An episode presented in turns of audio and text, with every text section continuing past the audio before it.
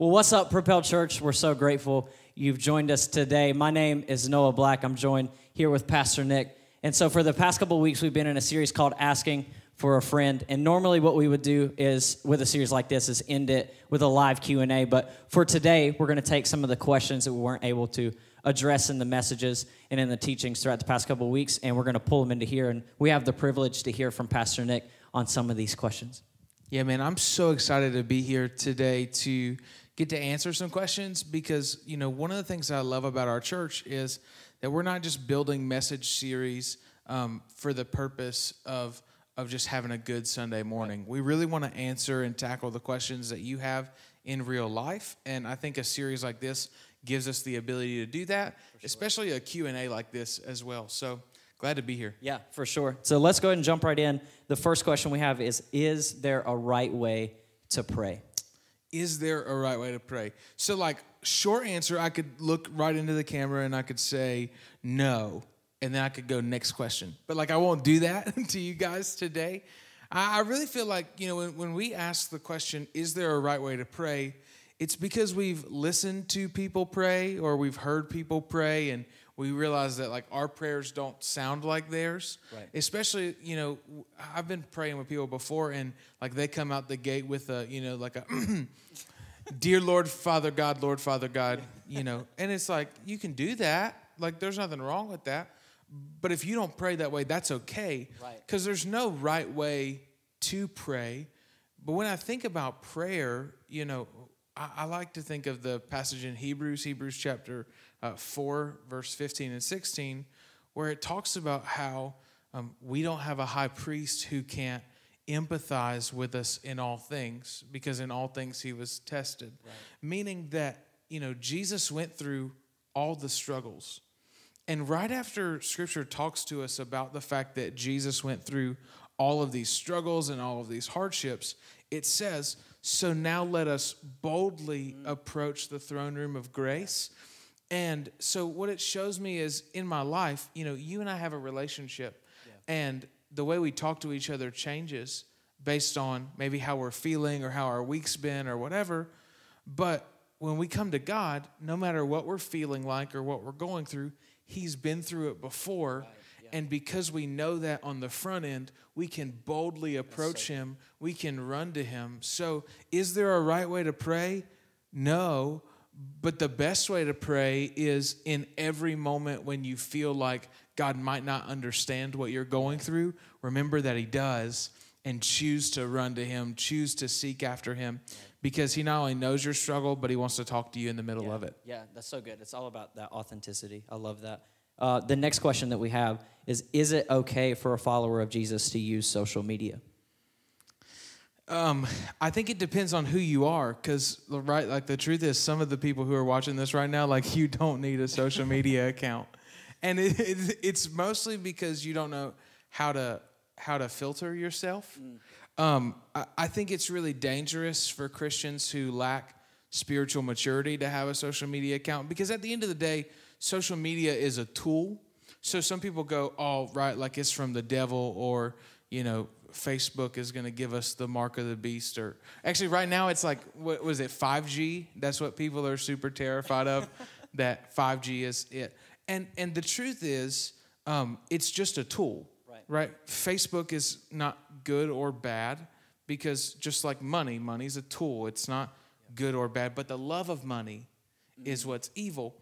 I think if we understand that social media is a tool, um, tools come with instructions and guidelines. Yeah. Like there's a safe way to use it, there's a right way to use it. And so when I have, like for my personal social media account, um, like there's two f- primary filters that I run things through. The first one is um, Am I sharing biblical truth or personal opinion? Um, because at the end of the day, um, and some people who are watching this might not like this. That, that's okay. They can send an email to uh, wcochran at propel.church, right? Um, but at the end of the day, God doesn't care about my opinions. Mm. He has a standard of truth. And if there's an opinion that I have that doesn't align with God's word, then it's a wrong opinion. Wow. Because as a follower of Jesus, I've deducted that I am submitted to the truth of God. Mm. So anything in my life that doesn't line up with his truth shouldn't be in my life. Wow. And it shouldn't be shared Right. Yeah. because whether I like it or not, I'm a representative of Christ. Yeah. And the second question would be Am I pointing people towards Jesus or away from him Wow. in everything that I post? Yeah. So it's not just like, and, and, and so people may say, you know, well, like Tori just got a new puppy, so we're posting pictures of this cute little fur ball. Um, you know, how does that help people meet Jesus? Well, it doesn't point them away from him, and so we're good. Right. Yeah. And and so running things through a filter, running things through a gauge, like really gives you the ability to um, utilize social media for what it is. It's a tool that God can use. And uh, Corinthians chapter three, uh, I'm sorry, Colossians chapter three, verse 17 says, "And whatever you do, whether in word or in deed." Do it all in the name of the Lord Jesus Christ, giving thanks to God the Father through him. So, whether in word or in deed. And what we think about sometimes with social media, and I think we don't realize it, is um, the way we used to talk would be through cell phone or through phones, like, or just in person. Right. But the majority of the way that people interact and engage with our words in 2020 is through social media. So, whether on social or through deeds, do it all in the name of the Lord. Right. Everything you do, everything I do, is to be done for God's glory. And if it's not, then like, then you're just not ready for social media, Right, and yeah. and that's that's okay. Mm. Just know that, and and then remove yourself. you know. yeah. So Yeah, and you bring that up. I think that it's it's such a great question. We have another question in here that ties in well with that. That says, "What is your take on the recent events involving Ahmaud Arbery and George Floyd?" And so I know social media fuels a lot of that conversation right now. So what would you say to that? Yeah, I mean, man, there's so much to say with it because, um, like, truthfully, my heart hurts right now for for a lot of that because, um, you know, I, okay, so I was reading some statistics the other day, and and and people can disagree with stats all day, um, but America is made up of, um, you know, like seventy something percent uh, Caucasian people and about 13% African American. And the number of African Americans who died from police officers uh, and the number of uh, Caucasian people that died from police officers was just off by like 50 or 60 people. And hear me really clearly that's not to say that all police officers are bad right? We don't believe that at all. I've got some great friends who are police officers who are doing their best to help with reforms and make sure that these things don't happen. Um, but the truth is, our African American brothers and sisters right now are hurting. And there's rioting that's taking place. There's, you know, all of this chaos and confusion that's going on. And I think what's happening right now is there's so much unfiltered pain mm. that's being expressed in the form of rioting and things like that.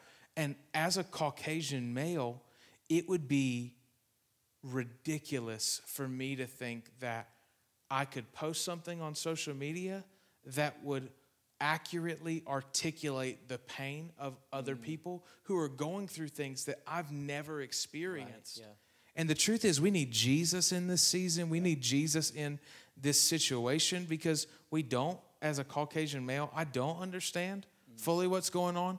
But I think one of the biggest problems, especially in the South, is we've been a little too passive in not calling racism sin. Mm. And we just kind of talked about it as an issue, like something that's culturally there. But at the end of the day, racism is a sin and it's not from God. And most of us wouldn't feel like at all that we have, you know, any bend toward racism.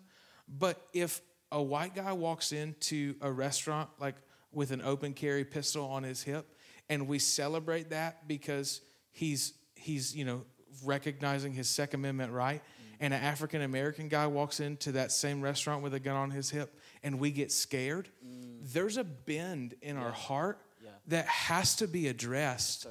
And we, we have to start dealing with those Yeah. issues. Um, Galatians chapter 3, verse 28 says, There's neither Jew nor Greek, there's neither slave nor free, there's no male or female, for you are all one in Christ Jesus.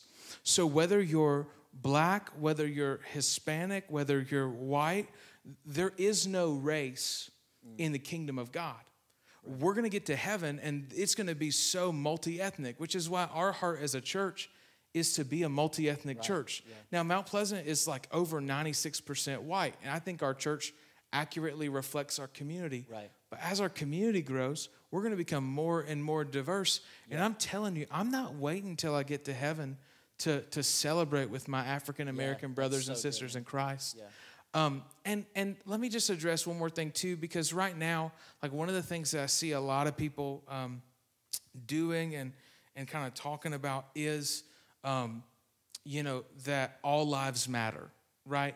So a- as a white person, I think sometimes we get afraid of saying things like Black Lives Matter because we feel like um, when we say Black Lives Matter, we're for some reason now saying that all lives don't matter. That's not what we're saying at all. The, the truth is, go, go back and look at Jesus. When Jesus is, uh, Luke chapter 15, Jesus is uh, with the 99 sheep. He's got 100 sheep and he loses one. What does he do? He goes after the one. He doesn't go, I'm, I am pro all sheep, right? he says, There's one that's lost and hurting, Right. and I'm willing to go after it. And when we're saying, I'm, I'm willing to say Black Lives Matter, not because I think that all lives don't matter. I'm 100% pro life. Like, I believe all lives matter. But here's what I know there's a lost and broken, hurting community that mm-hmm. doesn't need the church to just sit inside the doors, but needs people to run as fast as they can to say, hey, you're hurting, and whatever I can do, I'm willing to help, I'm willing to serve. And, and I think for my African American brothers and sisters who are watching this right now, I would just say, um, we're willing to learn, we're willing to listen, and we love you. Uh, Imago Dei is this uh, word that translates to we're created in the image of God, and and that supersedes Caucasian people. Uh, we believe that every single one of us were made, handcrafted, and created in the image of God, and we love you. And if there's any way that we can serve you as a church, or that I can serve you as a pastor, I want to do that. And for the Caucasian people in our church, I would just say this is a really good season to be slow to speak mm. and eager to listen. So good. And it doesn't mean that you have to agree with everything you're hearing. It means that you need to listen and ask God how you can learn Yeah. In this season. Yeah, yeah, that's an incredibly good challenge for us as a church and just as people in general, how to respond to something like that. Um, for this next question, I know we've been uh, utilizing like this word a lot, like talking through a lot with our team and the people part of our church. This word, spiritual warfare, and we got this question in that says, "Can you explain spiritual warfare?" And so I think that's a very fitting question for us as a church right now. Yeah, absolutely. And and you know, I mean, even with the the riots and stuff like that, we need to recognize that there is an element of spiritual warfare that is actively going on as we speak. The enemy has some names that we find in scripture, right? He's the father of lies, he's the author of confusion. He creates chaos, division, and dissension. And when when you have people who uh, w- when riots are happening, you know, I've got some friends who have been down in Charlotte and they've been praying with people actively, and and they they've said you can tangibly feel the atmosphere shift in, into darkness because the enemy sees division and he he jumps in as fast as he can to create more and more of it. And so when we talk about like what is spiritual warfare, I'm glad we brought this up because we've always wanted to be a church um, for the unchurched and for the lost. And so sometimes we'll throw names out or we'll throw sayings out that are more churchy, like spiritual warfare. And to spiritual warfare is just the recognition that there is a battle going on in the spirit realm outside of the physical realm that we're dwelling in. Yeah, for sure. And where we see that is Ephesians chapter 6. So let me read you a passage of scripture uh, really quick. This is what it says it says, um, a final word. So Paul's ending Ephesians chapter 6. He says, a final word be strong in the Lord and in his mighty power. Put on all of God's armor so that you will be able to stand firm against the strategies of the devil. For we are not fighting against flesh and blood enemies, but against evil rulers and authorities of an unseen world, against mighty powers in this dark world, and against evil spirits in heavenly places. So, Paul is giving us as believers a blueprint or, or a game plan. Yeah. Because our easy thing to think about is that because you're in front of me, my issue is with you. Mm. Like when I have a problem, when there's division or dissension, my natural response is to go, Noah caused this, let me throat punch Noah. Yeah. You know? Yeah. And and but the truth is, Paul says, our battle mm. is not against flesh and blood. Yeah.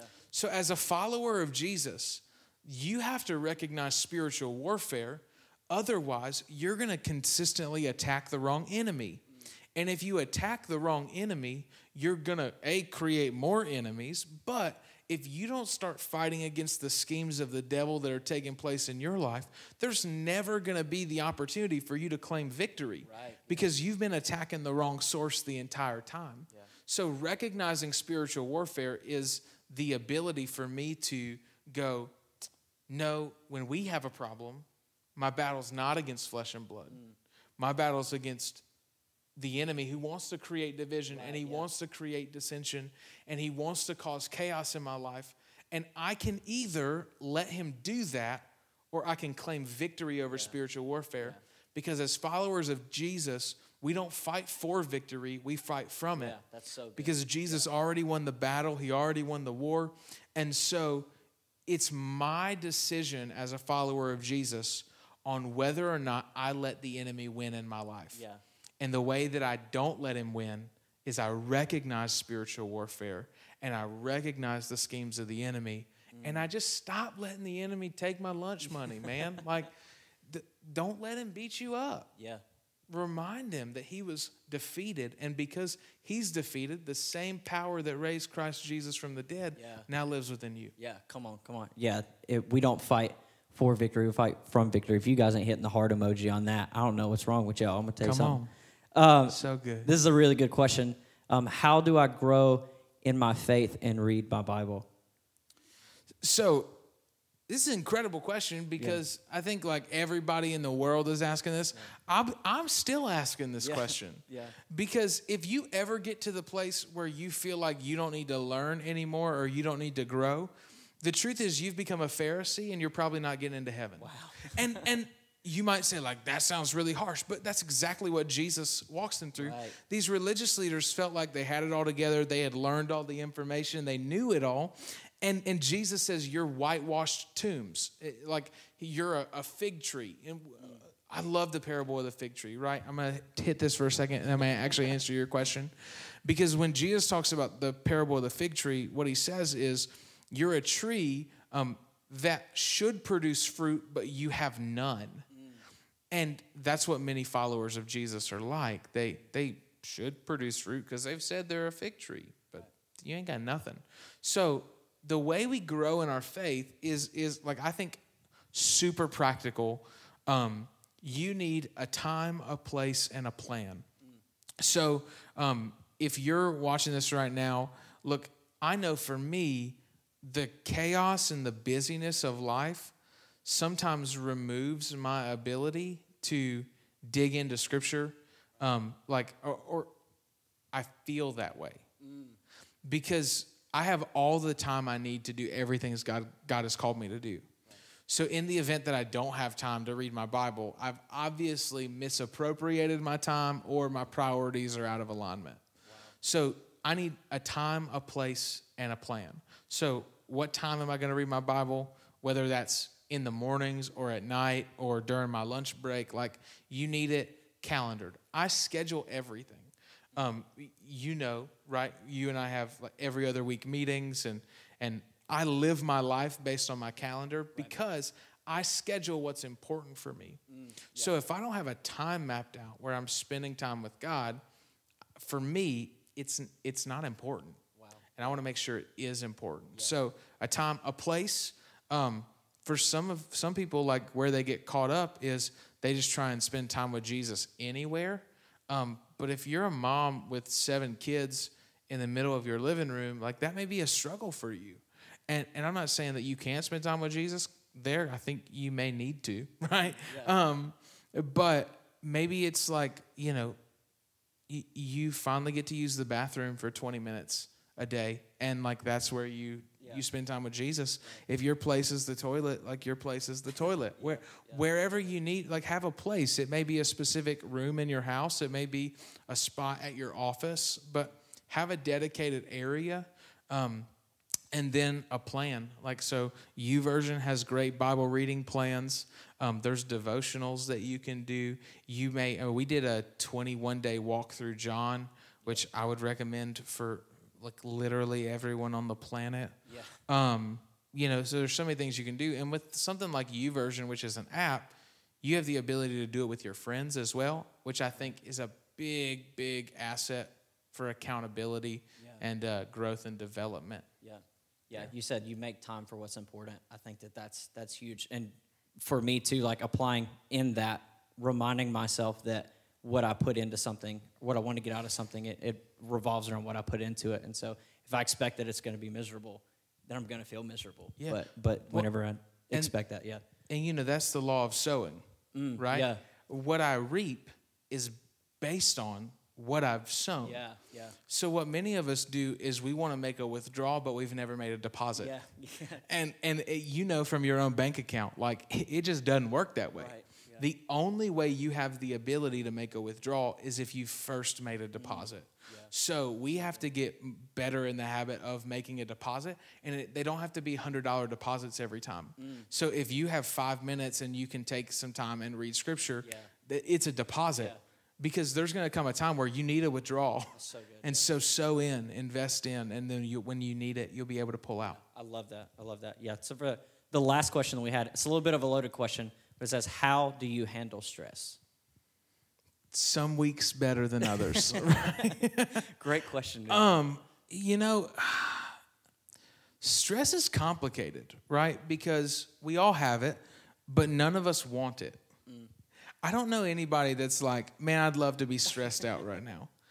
Um, it's certainly not me. And and this season, truthfully, for me, has been one of like crazy roller coasters. I mean, mm. not just like pastoring in this season has been different and difficult because I've never done it before. And you know, normally when there's things that you haven't done, you just go like pick up a book. And for me, I go pick up a book and I read it, and I'm like, I know how to do that now. Like I'm good. Yeah. No one's written a book on pastoring in a pandemic yet, and so stay tuned. It's coming. No, I'm just kidding. It- maybe, but um, I think so. Stress for me, two two like super practical things. Um, the first thing that I do when I start to get stressed out is I assess if I have uh, misplaced my hope in something. wow.